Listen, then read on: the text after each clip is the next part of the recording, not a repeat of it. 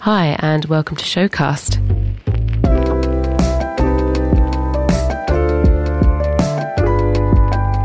In this episode, I'm speaking with director Pod Bluman and notch designer Kyle Ressi at Bluman Associates HQ in North East London. Pod and Kyle have been working on the production of Emeli Sandé's real life tour, creating vibrant animated backdrops which can be controlled live from the lighting desk. I got the opportunity to see this feel good pop and soul show at the Oxford New Theatre and speak to tour manager Kumar Kamalagaran of Fruit Pie Music and lighting designer Chris Richardson. Hear all about it here on the Notch Showcast.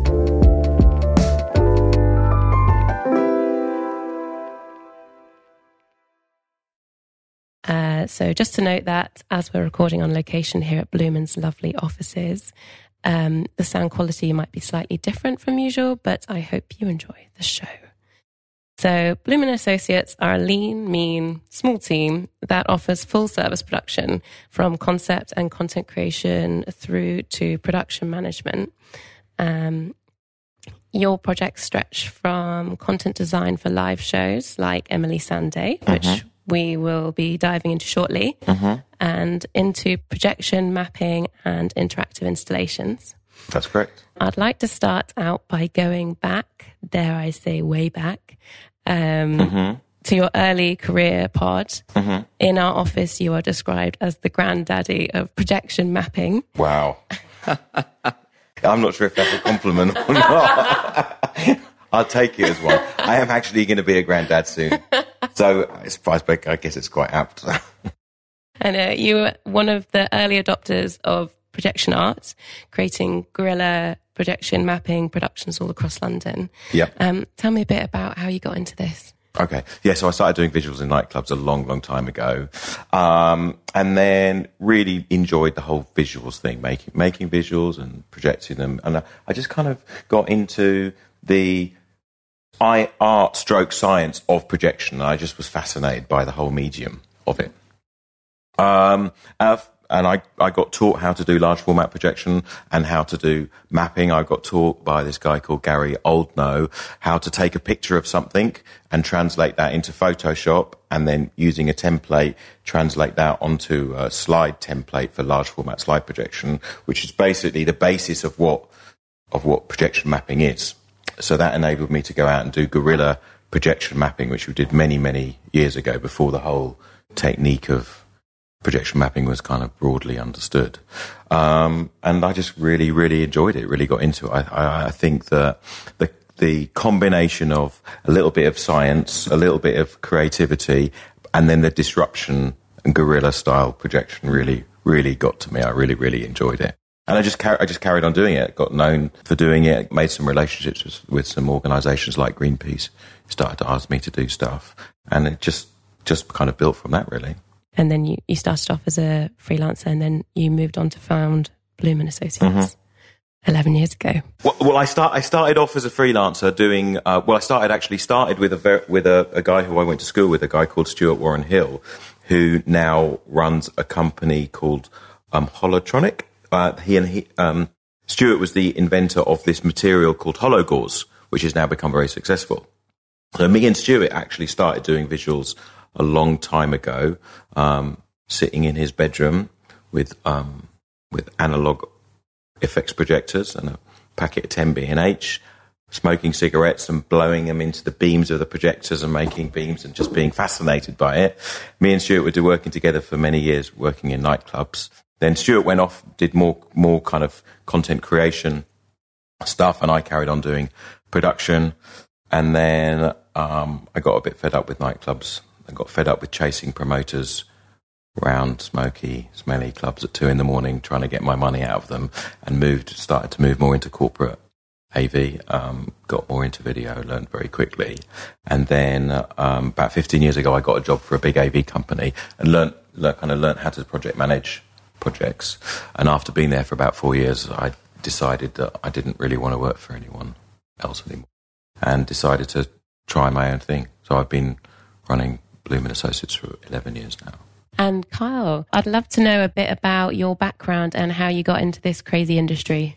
Oh, well, that started in college where I uh, originally worked in the theatre. When I graduated there, I really wanted to carry on the industry. And through looking into it, I found Backstage Academy. And from there, kind of fell in with the video crowd there, learned about D3 from uh, our original lecturer there, Shannon Harvey.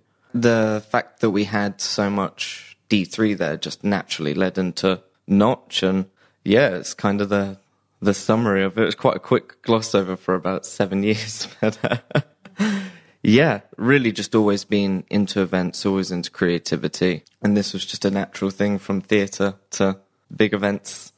And uh, what led you to Bluman Associates? How long have you guys been working together? Uh, well, I started probably about nearly two years ago when I was freelancing. Uh, when I got picked up on Facebook when these guys were doing some Notch work, and I had just sort of started to get my footing on Notch, and Lewis White put out posts and was like, "Hey, looking for anyone? Uh, doesn't have to be an amazing experience, and this is a great sort of opportunity." Oh, this is perfect, and uh, sent all my stuff over to him. I was really nervous, and then came back and I I got it, and I came down and we did some work together. I got to work on some really cool stuff, like a uh, it was a thing on the Graham Norton show, which was absolutely terrifying for me because I was like, "This is on TV now." This is the Dua Lipa thing? Uh, yeah, yeah, it was an IMAG effect for uh, on for yeah Calvin Harris and Dua Lipa, and uh, yeah, I was absolutely terrified because the first thing I'd done was going to be on TV, and yeah, and then from there it sort of just progressed. I think we found that we worked really well together. Cool. And uh, as a designer, I guess because you started out in theatre and you're doing production design in theatre studies. Uh, lighting design. Lighting design. Okay, so you kind of got a lighting design background, and then you having knowledge of both worlds can be really helpful in a in a live show environment. Yeah, yeah, definitely. I mean, uh, I mean, what we're finding is that the convergence of lighting and video, in many ways, is is really really important. It's not just in terms of what happened on the Emeli Sandé gig, which was we exposed parameters so that the lighting designer could operate and control the lighting, but more so in the whole arena of virtual lighting. For us, that's the thing that's really exciting. And so we've already kind of dived into Emeli Sandé, um, but today we're going to talk about. I thought we were just like we were just teasing, just tip, tip, tiptoeing around, around, the edges it. of it. Now we're going. Now we're going okay. hard into right. Sandé. Emeli Sandé, 2019, um, her real live tour.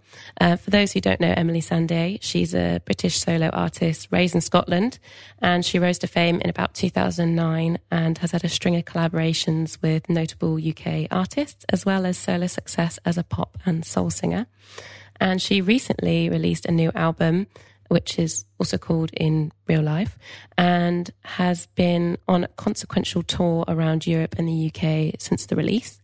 Um, how did you come into contact with Emeli or Emeli's team? So I've got a very long-standing relationship with Kumar, who's a production stroke tour manager. So he uh, he asked us um, in the spring we would be interested in working on both a showcase show, which took place at Sadler's Wells in May, and then the consequential tour, which is what's nearly going on at the moment and nearly. Um, I actually got the opportunity to talk to Kumar at the gig Mm-hmm. in the Oxford New Theatre. So, you know, it was really fun going backstage, and Kumar gave me a lot of insight into the tour and where it's been and where you're going. Um, so that was really interesting. Mm-hmm. So here's Kumar. Well, uh, my name's Kumar. I'm Emeli Sandé's tour and production manager, and uh, we are doing a show at the Oxford New Theatre today. Um, so we started the tour in Amsterdam on the 29th of October, which feels like years ago. um, and we've been all over the place Amsterdam, Oslo, Copenhagen, Stockholm, Berlin, Dusseldorf, Paris, Brussels, Frankfurt, Luxembourg. Stoke on Trent. Yeah, that's when we hit the UK. We went big in Stoke. Um, then we went to Liverpool, Edinburgh, Glasgow, Manchester, Cardiff, Bath, London, London Apollo. That was a great gig, actually. Really enjoyed that. Um, Cambridge, Ipswich, Leicester, Birmingham, Portsmouth, Brighton, Southend on Sea, and here we are in Oxford. And we only have Nottingham, Newcastle, and Hull to go. So we're very near the end. Yes, so my company is called Fruit Pie Music. Um, and I've uh, worked with Bluman Associates and in particular Pod for well decades now. Actually, it's been a very long time. We go back a very long way. We've worked on many different things over the years. Um, a huge variety of different projects, in fact, and um, uh, I always end up calling Pod and um, racking his brains on my uh, my mad ideas, and somehow we always seem to come up with something um, to fit the bill, as it were, uh, for whatever the project is. And um, yeah, here we are. Uh, what's slightly different about this show? What's slightly different is that every gig is different to the previous gig, and so when it came to planning the production in terms of both audio, lights, and video, um, and even the stage set. You know, we had to be very modular and mindful of the fact that um, some days we'd be in perfect venues where we could do everything we'd planned and it was easy. And on some days we'd walk in and only be able to do a fraction of what we wanted because the room was that much smaller. There was sightline issues, rigging issues, stage size issues. And generally speaking, it's really kept us on our toes. You know, every show has been actually really good. You know, even the ones where we anticipated that it would be really tricky, um, we have managed to fashion a replication of the show that we envisaged very close to the form that we wanted to. So I'm I'm really pleased. I'm I'm exceptionally proud um, that we've achieved something that's actually technically pretty complicated to do. Yeah, so so the Oxford New Theatre um, is quite unique uh, in that it's it's as deep as it is wide. In fact, it's probably deeper than it is wide, which which means that you know it goes quite a long way back. The problem with that is that because the auditorium goes up very very high, the people at the very top when they look down, they see the pros arch before they see the back of the stage. Much of the design of the show I did in conjunction with um, Chris Richardson, who's the lighting designer and director. And uh, we came up with a vision. Um, we came up with the ideas of how to set things up from a budgetary point of view and from a space point of view and from a modular point of view. You know, as I said earlier on, we had to come up with a, um, a solution that was ultimately changeable but able to create the same effect. Um, and that all combines extremely nicely with the video side of things. In fact, I've combined lighting and video into one team because I consider the um, the video element of our show as part of the lighting um, because. Uh, the way we use the screen and the projector, we use something called Notch, we use Notch as a contextual tool to assist the lighting in that it, it creates swathes of light that complement the lighting rig and really help with the mood of that particular song. There's nothing very specific, it's quite generic, but we find that that is actually really helpful because we have to have such a modular show. If we had specific, very specific content, it wouldn't really work uh, and it works extremely well um, with the setup that we have. I was fortunate to go and see the show, but for anyone who hasn't seen the show, how would you describe it? Well, Emeli made a Emeli Sandé, not first name basis, but Emeli described the whole concept as she wanted it to be primarily about the music. So I think if I was to summarize it, is it's a full productive service that rather than creates a show complements her personal show if that kind of makes sense where she was really dedicated to being like no everything has to complement this message that i'm giving out in my songs Nothing's its own thing.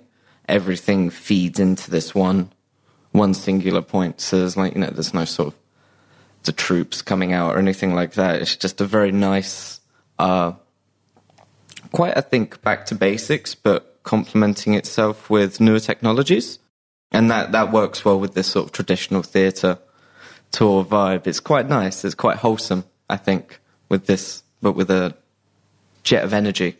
Yeah, something I really noticed when I was there that the uh, the design that you've done is really suited to watching it in a theatre because it almost feels quite scenic. Yeah, it sets the tone from the varying themes of all her songs in the set list. Mm. So it really suits the venues um, as well as the songs. So it was really supportive in that sense. Did you enjoy it? Yeah, I really. Is, I mean, are you is that kind of your? Are you into that kind of music, kind of soul gospel? I actually don't listen to a lot of pop, as you might have gathered. I probably listen to more Aphex Twin. Um, so, Ah, you're a tech head. Okay.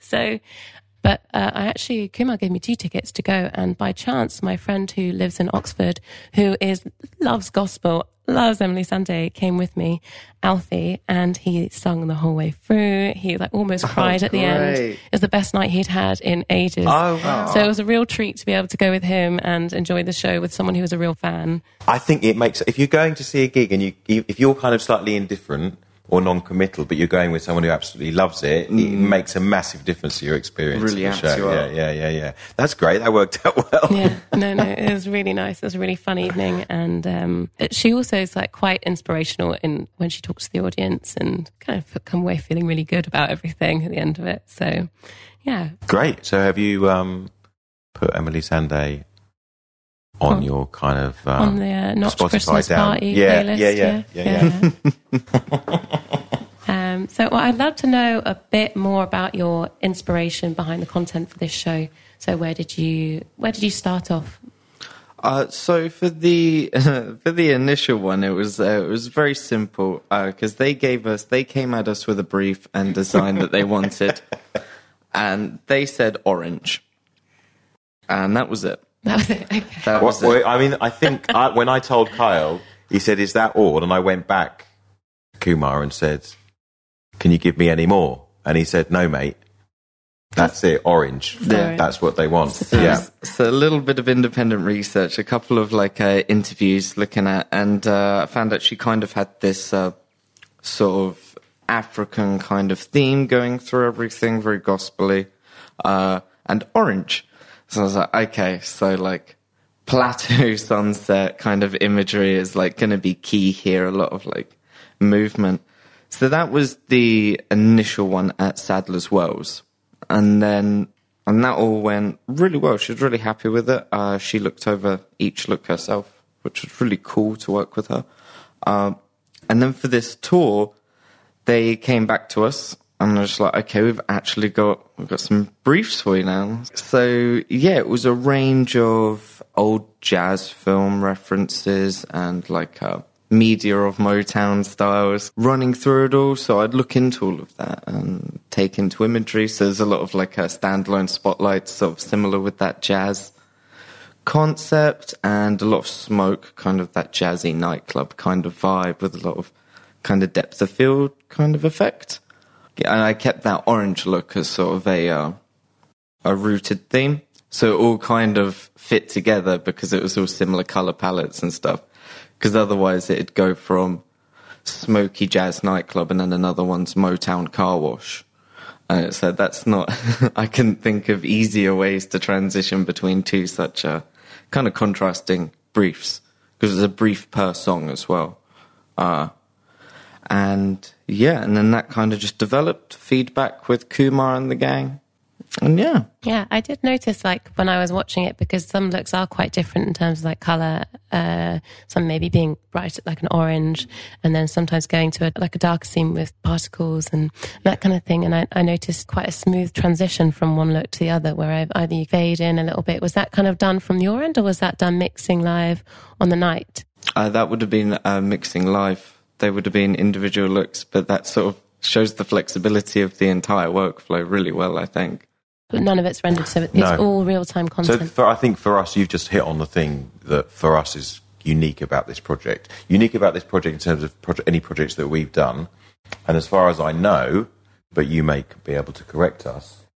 This is the first tour, music tour, that the whole show it's been notched from start to finish. The whole show is real time rendered, re- real time non rendered, real time generated content using Notch.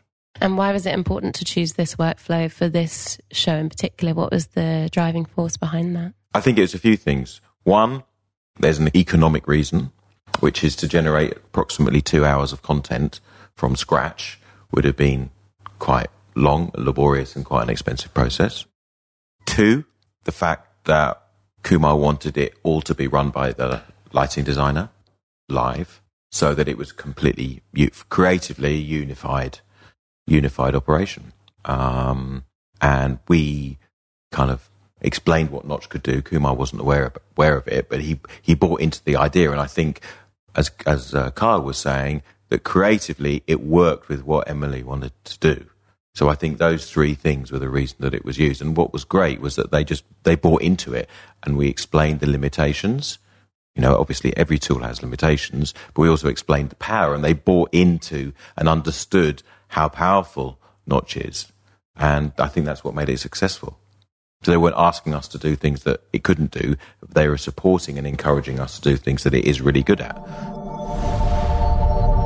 My name is Chris, and I'm the LD for Emeli Sandé. We are backstage at the Oxford New Theatre uh, with Emeli Sandé's real life tour. Um, yes, we've got a fairly straightforward setup with quite a number of lights, mainly uh, spots and washes, and then obviously a very big projection screen uh, to do the visuals, uh, which we use Notch for. It's my first time using Notch. Um, I hadn't come across it before, so that's a new experience for me, which is quite good. It's a useful tool for me to have. It allows me to control various attributes, um, some of it quite subtly, what we do in the show, but it's, uh, it's nice to have the extra level of control uh, compared to normal content. I'm connected to the media server from my desk, and yes, I control it for each piece of music. So, some of the content um, at a basic level, I can control the speed of the movement on the screen. That's sort of fairly consistent in all the pieces of content. But then we have other attributes, uh, for example, turbulence, which can make the the graphics move a lot more violently, I suppose you would say. So it's quite nice for choruses to actually give more turbulence to it. Uh, I find that's quite a useful one, and then some of the pieces you have control of the brightness of some of the light rays and just very tiny things. Some of it is very subtle, but that is quite important in the show. Some of it needs to be very subtle, so it's not necessarily drastic changes, but it's nice to have that. I think Emeli's music's very different. She's obviously her older stuff. She did some dancier songs, poppier songs. Um, Beneath Your Beautiful, the duet. Um, I quite like that uh, look overall, and then some of her newer, slower bits as well. Um, the lighting for that is very subtle, so the, the visuals are kind of more important for it and kind of stand out a bit more. So I, I quite like some of the subtler stuff. To be honest, it's um, it's nice where the visuals kind of are the main feature for some of those songs.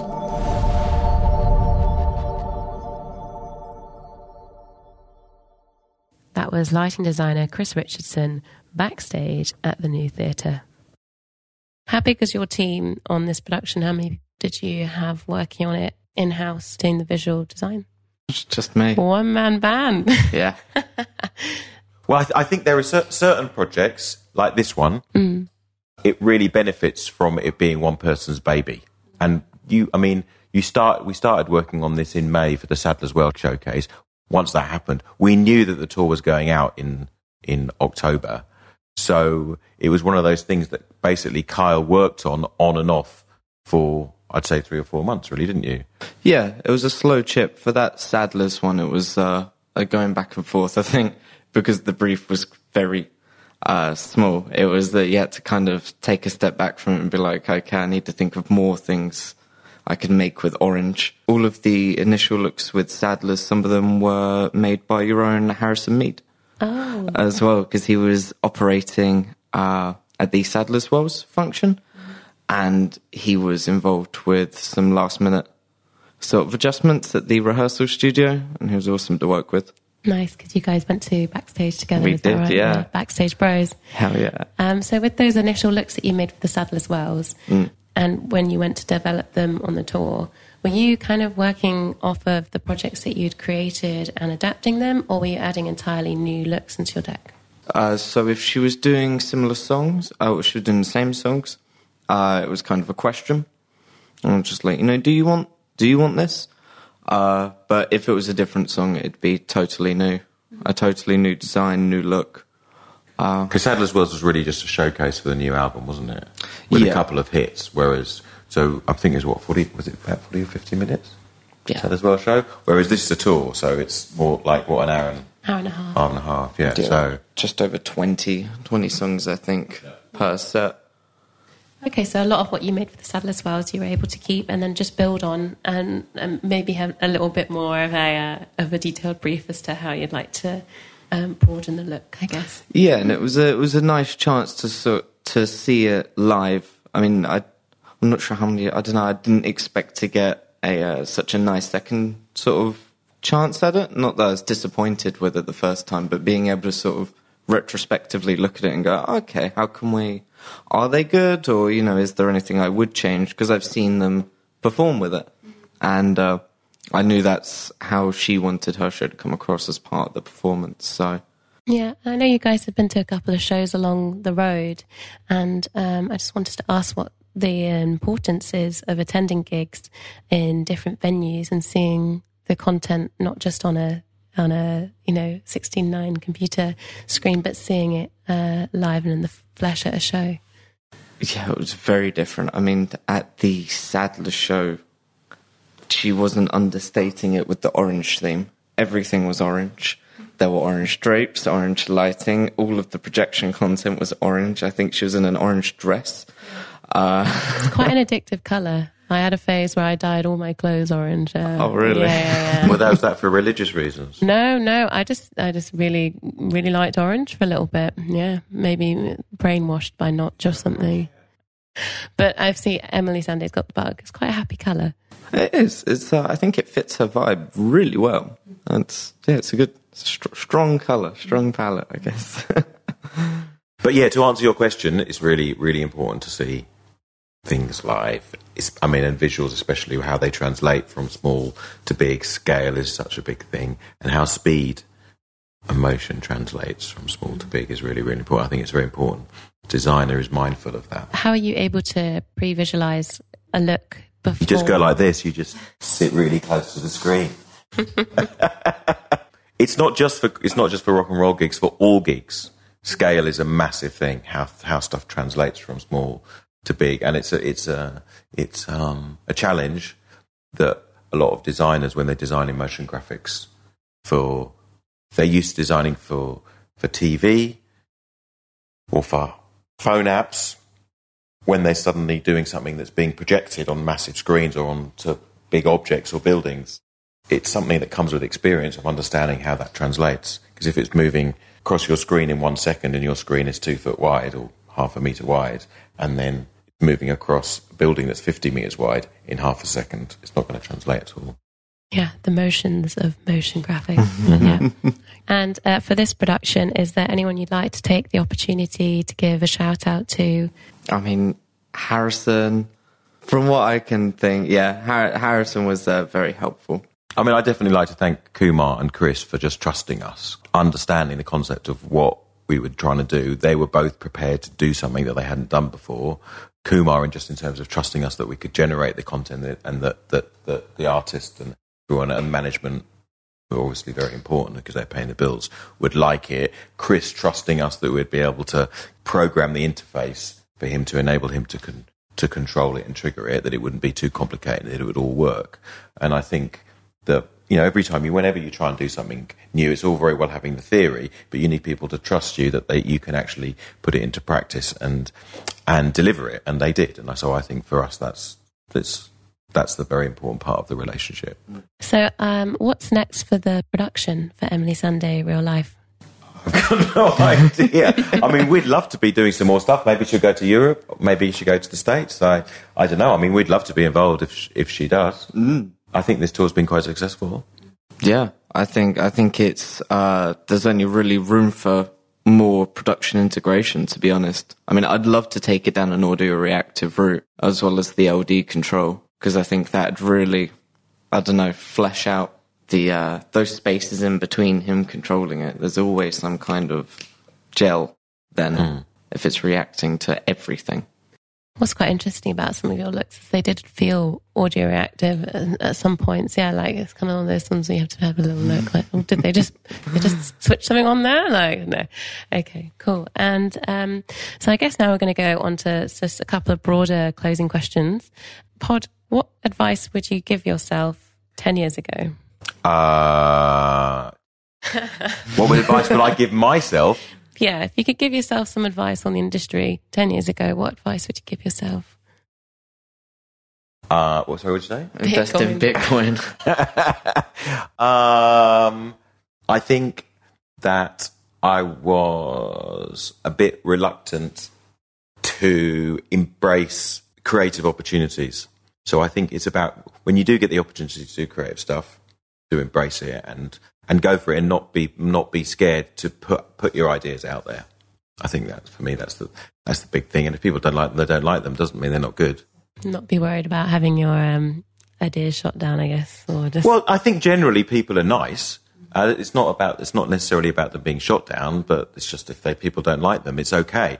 Uh, keep on at it. Eventually, you'll find someone to like it. Not taking yourself I mean, too seriously. Yeah, I think exactly. I mean, you only got to look at artists like you know someone like Aphex Twin, for example. His music is really fucking weird, but there are some people who really, really like it, and he has these absolutely devoted fans. I mean, it's the same with bands like Kraftwerk. No one's going to sit down and listen to a Kraftwerk album because it's it's a bit weird and jarring, but nevertheless, it's incredibly influential. And you know, you just have to keep on going, don't you, with ideas. See what happens. Some someone's going to like it eventually. And um, what excites you right now in terms of like what do you think is going to be the next projection mapping? I, I don't. For me, it's not tech, It's not technology per se. It's about how people use stuff, and it's about f- the fusion and collaboration of depart of departments. How light, lighting, video, sound, lasers, and all the tracking and mapping and stuff, all they c- combine. But you ultimately have to have an art, an artist or an idea or a brand to work with that, that's inspiring, and then com- coming up with, with ultimately with a story or a narrative that binds it all together, which then gives you an opportunity or a vehicle to use combinations of technology to help tell a story. Because ultimately, we're in the game of entertainment, theatre. It's all about storytelling, and technology itself doesn't tell a story it's about how you use it to, to inform a narrative. And I think as technology is becoming broader, that artists and technologists are maybe becoming more generalist in, in their capabilities in terms of someone who, you know, I mean, I feel like Kyle, even you, with your lighting background and then now moving into animation, like that's almost what I like to call like multi hyphenate.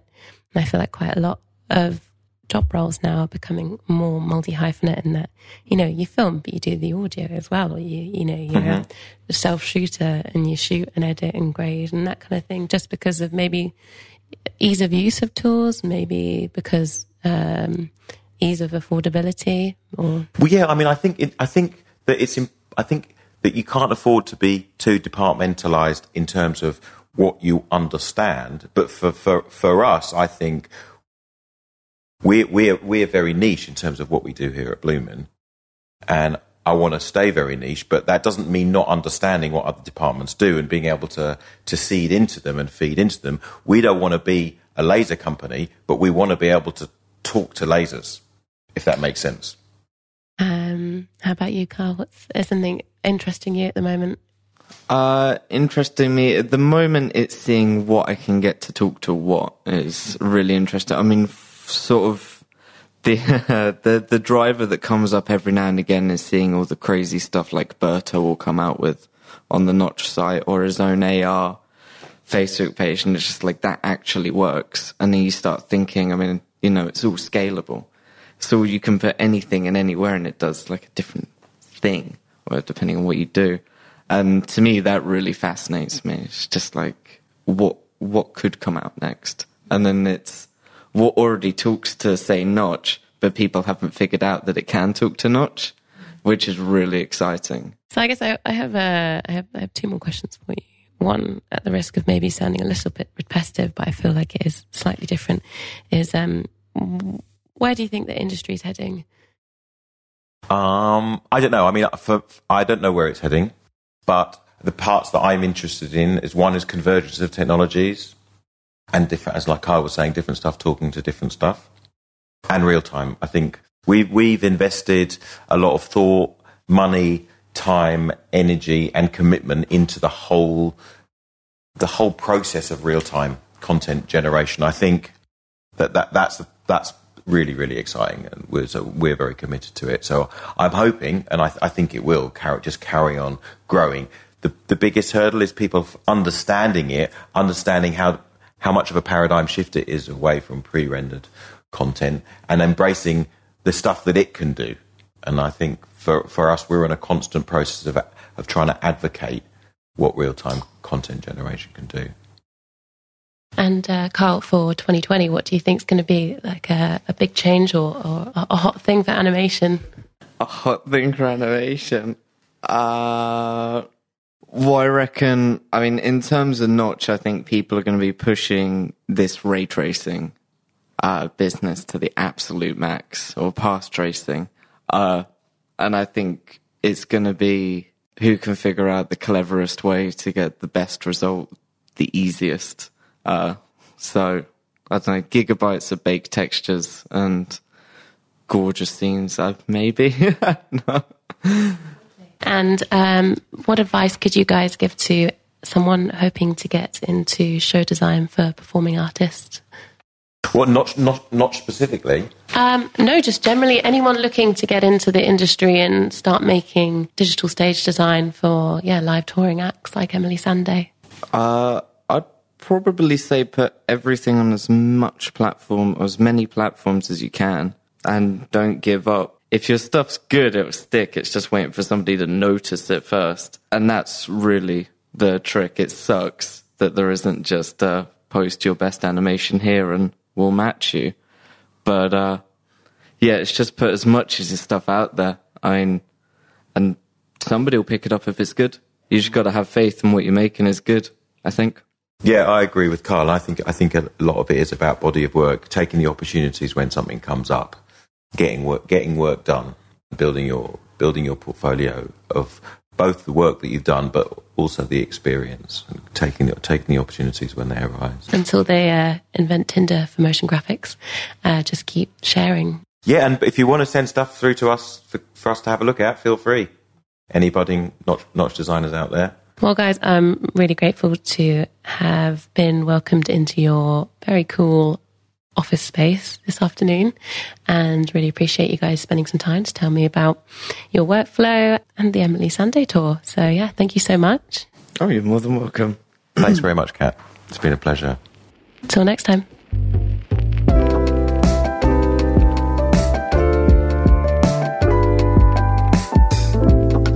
Want to find out more about Bluman Associates? Then head over to their website, bloomandassociates.com or follow them on Instagram at Bluman underscore associates and on Twitter at Bluman Associate. Check out the written showcase on our website, notch.one. It's been great speaking with all of our guests for the first season of Notch Showcast, and thank you to everyone listening to the show. We will be back later in the year with an exciting lineup of guest speakers. For now, you can keep up to date with what the community's been up to over Instagram using the hashtag MadeWithNotch. I'll catch you for season two.